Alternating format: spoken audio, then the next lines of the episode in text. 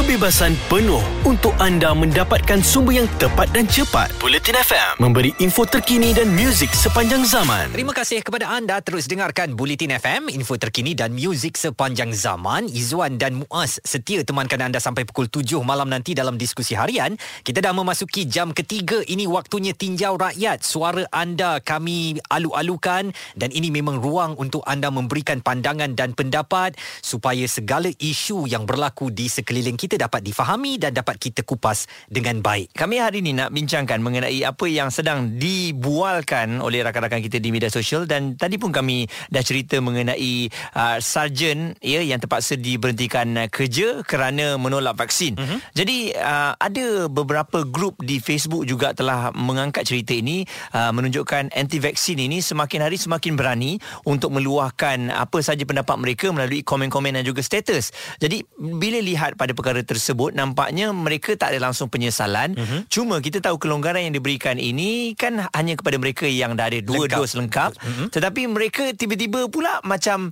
alamak aa, kan aa, memarahi pihak berkuasa kerana macam tak Tidak puas hati memberikan uh, ruang serta kelebihan itu kepada mereka kan Yes. dan saya memang bimbang dengan uh, peningkatan jumlah mereka yang uh, digelar anti vaksin ini serta secara jujurnya lah Muaz bahasa yang saya nak gunakan saya naik menyampah pula dengan mereka ni yang tak mahu mendapatkan vaksin mm-hmm. dengan pelbagai uh, hujah dan perdebatan yang boleh mereka lakukan tetapi mereka nak menikmati perkara-perkara yang telah dibolehkan kepada mereka yang dah lengkap dua dos vaksin harus diingat eh kita ni nak mendapatkan vaksin satu terpaksa buang rasa ketakutan kita terpaksa berkumpul ataupun berhimpun pergi ke tempat-tempat yang ditetapkan beratur ada kalanya sejam dua jam dan selepas itu balik demam sehari dua dan sebagainya. Eh wah eh wah. Awak yang dah anti vaksin ni tapi awak teringin juga nak makan kat kedai. Ha. awak teringin juga nak masuk ke mall dan sebagainya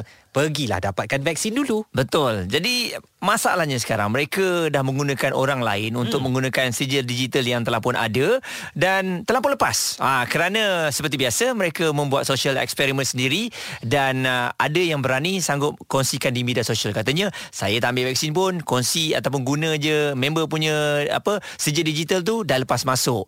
So secara tak langsung ini membuatkan mereka rasa lebih bangga walaupun tak ambil vaksin tapi boleh je guna kemudahan yang uh, dilepaskan. Dan satu lagi saya amat risau apabila mereka beranggapan bahawa uh, kalau tak ambil vaksin pun uh, kalau ambil vaksin pun meninggal dunia juga. Hmm. So apa bezanya ambil vaksin dan tak ambil vaksin? Jadi petang ni saya nak cabarlah kepada mereka yang anti vaksin yang mengatakan bahawa vaksin ini uh, ejen satu bangsa lain di dunia ini ataupun satu bentuk propaganda barat dan sebagainya. Apa kata awak telefon saya dan bercakap dengan saya dan Muaz. Kita nak tahu juga eh apa yang ada dalam fikiran awak sampai betul-betul awak membangkang dan menghalang mereka ataupun orang ramai untuk mendapatkan vaksin. Talian kami 0377225656 WhatsApp 0172765656 kalau nak jadi mm-hmm. seorang pahlawan untuk menegakkan hujah anda jangan hanya hebat di media sosial awak perlu ber- hebat juga berdepan dengan manusia seperti Okey. saya dan Muaz Ah, ah, jadi kita tak ada menuduh anda salah dan sebagainya sebab itulah vaksin ni tak diwajibkan pun. Saya Cuma lain. kita nak dengar hujah. Okey, mungkin dengan Izzuan, Izzuan nak tahu apa jawapan anda. Tapi saya lebih kepada okey kalau tak nak ambil itu hak anda, tapi kenapa? Kalau saya saya memang kata tu salah sebab uh, awak memang membahayakan diri awak dan uh, saya tak tak sampai hati tengok awak uh, berlaku apa-apa sebab tak ambil vaksin. Okey, Jadi saya kata awak memang bersalah kalau Anda jangan ambil vaksin. takut kalau Izzuan marah saya ada kat sini. Okey, jadi telefon kami sekarang kami menantikan jawapan anda. Bulletin FM info terkini dan muzik sepanjang zaman. Jelas dan terperinci supaya anda tidak ketinggalan. Bulletin FM, info terkini dan muzik sepanjang zaman. Ini Bulletin FM, info terkini dan muzik sepanjang zaman dan Muaz dengan Izwan masih lagi bersama dengan anda dalam Tinjau Rakyat. Hari ini kita bercakap tentang apa yang berlaku kepada seorang sarjan eh dalam pasukan tentera darat yang mendapat notis pemberhentian tugas kerana enggan untuk mendapatkan suntikan vaksin. Baik, sekarang ni kita bersama dengan Sarjan Wan Ramli Wan Seman ya yang uh, pastinya timbul pelbagai persoalan, pelbagai pertanyaan daripada semua orang. Kenapa sarjan tak nak ambil vaksin dan sebagainya? Adakah pemberhentian itu dilakukan serta-merta tanpa ada uh, perbincangan ataupun uh, sesi kaunseling yang diberikan? Jen, kalau boleh saya mulakan dengan satu pertanyaan panas lah Jen. Boleh eh? Ah, ni saya nak bagi tahu saya dah lantik peguam sebenarnya. Okey. Sebenarnya Mhm. ah, daripada sini dia tak tak bagi cerita lah sebenarnya. Oh ya ke? Hmm. Ah sebab dah lantik kan. Kalau cik nak ambil informasi ah, cik boleh cedok lah lebih- yang lepas-lepas punya viral tu. Baik, sebenarnya agak kecewa kerana tak boleh um, keudarakan apa yang kami perbualkan dengan Sarjan Wan Ramli Wan Seman. Sebenarnya ada perdebatan antara saya dan Muaz bersama-sama dengan um, beliau. Mm-hmm. Tetapi kerana katanya telah pun mendapat khidmat nasihat guaman untuk tidak bercerita lanjut, kita hormat uh, apa yang beliau minta untuk tidak keudarakan perbualan itu. Secara kesimpulannya apa yang kita bincangkan bersama dengan dia untuk off record tadi, dia kata dia bukan anti vaksin dan dia hanya untuk diri dia sendiri. Hmm. Maksudnya dia tak mempengaruhi orang lain. Apa yang mengapa dia tak nak ambil vaksin itu adalah untuk sebab dia. Dia Bagaimanapun ambil. saya tidak percaya bahawa beliau tidak anti vaksin uh, kerana katanya saya memang tidak percaya 100% kepada vaksin yang diberikan dan saya lebih percaya kepada herba uh, ataupun rawatan cara tradisional untuk mengubati vaksin ataupun meng- mengubati COVID-19. Baik, sekali lagi kita hormati apa jawapan yang diberikan. Cuma kita doakan agar ialah ahli keluarganya dilindungi sebab dia mempunyai tiga orang anak dan juga isteri. Bagaimana pandangan anda? Talian kami 0377225656 atau WhatsApp 0172765656. Nak live chat di Audio Plus juga boleh dan kami akan teliti pandangan-pandangan anda untuk kita kongsikan eh, dalam tinjau rakyat petang ini. Bulletin FM, info terkini dan muzik sepanjang zaman. Ada kepentingan anda di sini untuk mendapatkan berita secara tepat dan pantas. Dua anggota polis maut bertindak atau berlakon sebagai bangsa yang perlu diselamatkan. operasi mencari dan menyelamat SAR Bulletin FM, info terkini dan muzik sepanjang zaman. Waktu di Bulletin FM, info terkini dan muzik sepanjang zaman. Diskusi harian Muaz dan Izzuan petang ni. Kita nak bercakap sebenarnya dengan orang yang anti-vax. Tapi Muaz, Mm-mm. saya dapat satu WhatsApp ni daripada Rizman di Kuala Terengganu. Alamak, baru nak dengar cerita dia cakap. Tapi cerita separuh jalan. Macam mana Rizman kita nak buat? Sebab etika eh kepada uh, kewartawanan apabila sos kita minta untuk kita tak bercerita dan dedahkan lebih lengkap lagi, kita tak ada pilihan selain terpaksa ikut nasihat sebelum nanti kami yang dikenakan tindakan. Baik, selain daripada itu juga kalau kita lihat antara komen-komen yang diberikan, antaranya Wina katanya, vaksin ni kan hak kita, benda masuk dalam badan, so biarlah orang tu nak terima ataupun tak. Badan dia, hak dia lah.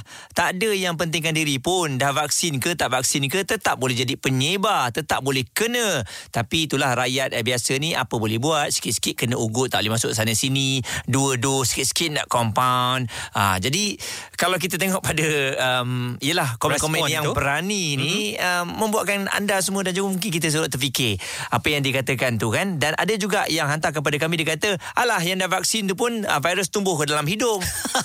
Amboi jadi. Uh, yelah bila kita berhadapan dengan orang anti vaksin ni kan ataupun orang okeylah ada yang ramai yang katakan jangan gelar kami sebagai anti vaksin kami tak nak ambil vaksin. Kenapa kami digelar sebagai anti vaksin Habis nak gelar apa lagi? Orang yang tak nak ambil vaksin Anti-vaksin lah. Okey.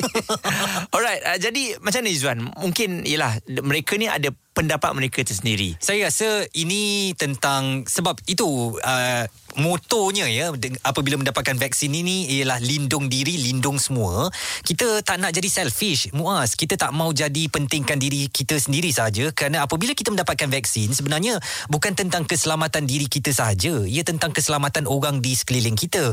Jadi sebab itu saya terus menggalakkan kami di Bulletin FM eh mahu mm-hmm. setiap daripada anda cepat mendapatkan vaksin bukan sahaja untuk keselamatan diri anda tapi untuk keselamatan keluarga, keselamatan masyarakat di sekeliling anda. Kalau contoh macam askar tadi tu, sarjan tu dia tak mau ambil, mungkinlah uh, dia merasakan puas hati atas pendiriannya tetapi uh, persekitaran dia uh, mungkin anak isterinya dan uh, jiran-jirannya masih lagi terdedah dengan bahaya COVID-19 dek kerana seorang ni tak mau dapatkan vaksin. Betul. Dan ini adalah salah satu ikhtiar kita kan untuk melindungi semua dan mungkin sebelum ini ramai yang mengatakan ambil vaksin ni bahaya, mungkin akan ada pendarahan dalam otak, mungkin boleh menyebabkan kecacatan dan sebagainya. Jadi kini telah terbukti apabila hampir separuh uh, kita dewasa ni telah pun divaksin dan rata-ratanya semua okey. Jadi perkara itu kita ingat boleh meredakanlah mereka yang tak nak ambil vaksin ni rupa-rupanya tidak. Hmm. Dan yang paling mengecewakan kita okeylah ini memang diri sendiri tapi kalau mereka yang terlibat dalam pembelajaran ataupun pengajaran iaitu guru 779 guru di Johor dikabarkan hmm. tidak mahu menerima vaksin. Jadi itu juga mengecewakan kita dan buntu juga bagaimana nak berdepan nak berdepan dengan anak-anak murid nanti. Sebab murid-murid tu tak boleh menerima vaksin. Jadi kalau guru-guru pun tak mau ambil vaksin, bukankah ini membahayakan? Sengaja nak memberi bahaya kepada anak-anak murid kita yang memang belum ada vaksin untuk mereka. Jadi tolong jangan fikir tentang diri sendiri saja, fikir tentang orang di persekitaran kita. Seorang artis yang memang um, sangat vokal tentang mereka yang tak mau menerima vaksin ini, Naim Daniel pertahan kenyataan anti vaksin tak tahu malu. Jadi beliau yang berusia 23 tahun kecewa eh kerana masih ada kalangan masyarakat yang bersikap sambil lewa dan menolak suntikan vaksin untuk COVID-19 selain berbangga dengan gelaran anti vaksin. Naim uh, berkata perkara itu dianggap tidak seharusnya berlaku kerana pengambilan vaksin merupakan satu ikhtiar hidup untuk melindungi diri dan orang sekeliling dan katanya lagi lebih menyedihkan ada pula antara mereka tu sudahlah menolak vaksin lepas tu mengambil kesempatan terhadap kelebihan yang diberikan kepada penerima vaksin lengkap. Mana hmm. Haci macam ni? Betul lah kan. Itu yang kita tengok kes uh, pinjam kawan punya sijil digital tu.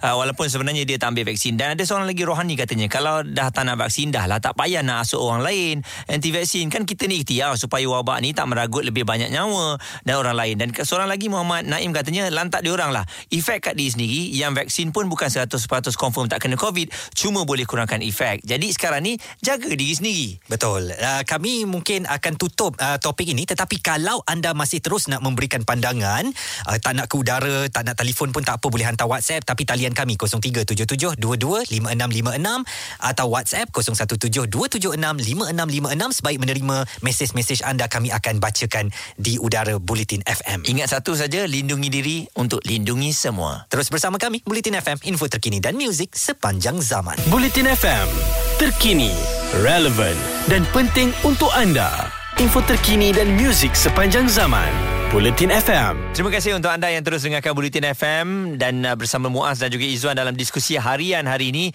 Memang sedikit panaslah kita membicarakan mengenai vaksin hmm. yang mana sekarang ni orang yang tak nak ambil vaksin tu kalau dia senyap-senyap tak apa. Maksudnya tak apa tu bukan kalau tak mempengaruhi orang lain. Benda ni tak jadi tular. Tapi kalau dah mula keluarkan komen, status yang mengajak orang lain untuk tak ambil vaksin, jadi itu dah menjadi masalah kepada Malaysia. Dan saya fikir mereka yang mula membuat status dan mengajak orang lain untuk tidak percaya kepada vaksin, itulah kita nak panggil anti-vaksin. Uh, kalau dia mungkin keep it to themselves Mm-mm. kepada diri mereka sendiri saja, itu tak mengapa eh. Dia, dia percaya dan kita hormatilah kepercayaan dia. Betul. Tetapi dia tak mengajak orang. Okey, itu masalah dia lah Mm-mm. kalau dalam bahasa mudahnya. Tetapi kalau mula mengajak kepada orang ramai, saya fikir itu satu bentuk kempen yang tak wajar dalam Mm-mm. situasi negara sekarang uh, nak berperang dengan COVID-19. Kita ada J dari Ampang. J, apa pandangan anda? saya nak bertanya juga sebab satu persoalan saya kepada pihak berkuasa mengenai uh, konsep sukarela vaksin ni. Hmm. Uh, kan? Sebab ada pilihan sebab dalam apabila apa nama kerajaan mengumumkan uh, penerima vaksin ini secara sukarela. Jadi di situ timbul persoalan kepada uh, mungkin anti vaksin. Uh, kan? Mungkin anti vaksin merasakan okey sukarela uh, boleh ambil vaksin. Uh, yang sukarela nak ambil vaksin boleh pergi ambil vaksin yang tak tak berasa untuk ambil vaksin dia sukarela untuk tidak ambil vaksin. Mm-mm. Jadi kat situ ada persoalan kepada pihak berkuasa lah kan pada Mm. saya lah Mm. pada pandangan saya. Jadi, Dan lagi lagi satu benda ni perlu adalah uh, ketetapan yang mana yang mana sebenarnya sebab sekarang ni pula kerajaan pula sudah meminta orang yang nak pergi ke hulu ke hilir terima dos lengkap dan yang tak terima dos lengkap ni apa pula dia yang jadinya kan? sebab benda ni konsep sukarela masih Hmm. ada lagi kenyataan sukarela tu kan jadi timbul lagi persoalan dan menambahkan persoalan kepada anti vaksin ataupun yang dah terima vaksin saya nak tanyakan kepada anda J, ya. apakah anda merasakan bahawa kelembutan atau kurang tegasnya uh, kenyataan daripada kerajaan bahawa kebaikan vaksin ini A, B, C dan sebagainya yang menyebabkan wujudnya kumpulan anti vaksin ini? Kumpulan anti vaksin tu satu kelompok yang memang menentang kepada vaksin. Itu itu pada saya itu memang dah pendirian mereka, prinsip mereka. Mm-mm. Kan? Tapi yang mana su- yang masih diambang diambang Atas pertengahan pagar nak ni lah, ya? Atas terima, atas pagar ni lah. Yang nak terima tak nak terima. Ah, Yang itu satu penerangan yang jelas yang juga perlu dilakukan lah pada saya. Hmm. Sebab dalam sebab bila terlalu banyak mendengar kepada berbagai sumber contoh daripada pakar A, pakar B, pakar C. Saya tak merujuk mana-mana pakar, tapi ada yang atas pagar ni dia merujuk kepada pelbagai pakar yang mengatakan okey dalam badannya cukup imun, cukup uh, apa nama uh, antibody untuk melawan COVID sebab dia merasakan diri dia sehat. Jadi dia tak perlu ambil vaksin pada dia yang atas pagar ni. Hmm, uh, kan? Hmm. Ba- uh, it, itu dari sudut saintifiknya yang perlu ada penjelasan uh, pada saya lah sebab inilah yang menimbulkan uh, mungkin kerisauan ataupun uh, menimbulkan kesangsian kepada orang yang belum ambil vaksin dan yang belum lagi bersetuju untuk menerima vaksin. Saya ni dah lengkap vaksin, dah hampir lengkap vaksin. Tunggu lagi 2-3 hari ya sebenarnya untuk lengkap vaksin. Mm-mm. Okey, Ah, kiranya sebab, ini saya berdasarkan pemantauan awak lah ya. Kan? Ah, saya, saya memperhatikan sedemikian uh, sebab ada orang yang berpandangan uh, imun tubuh dia uh, kuat untuk menentang COVID.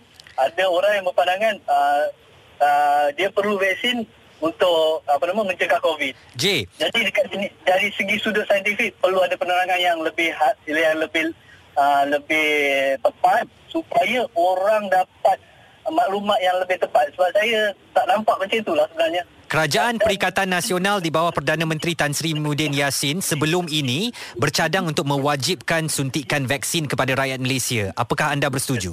Itulah itu kontradik dengan apa nama apa yang ada di dalam apa nama uh, pendaftaran vaksin. Hmm, yang katanya sukarela.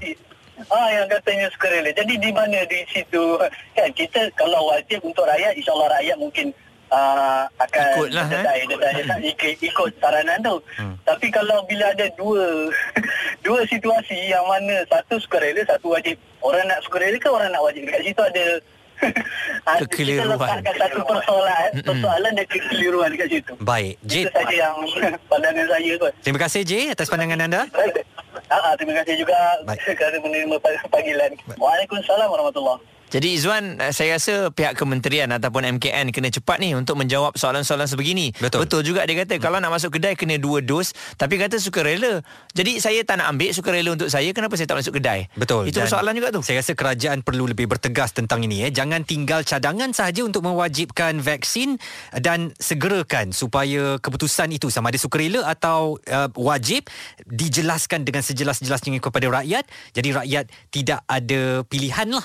Uh, dan semua ini dilakukan atas uh, matlamat kita nak memenangi peperangan dengan COVID-19 sekarang. Kekal terus bersama kami di Bulletin FM. Kami positif memberikan info yang anda perlukan.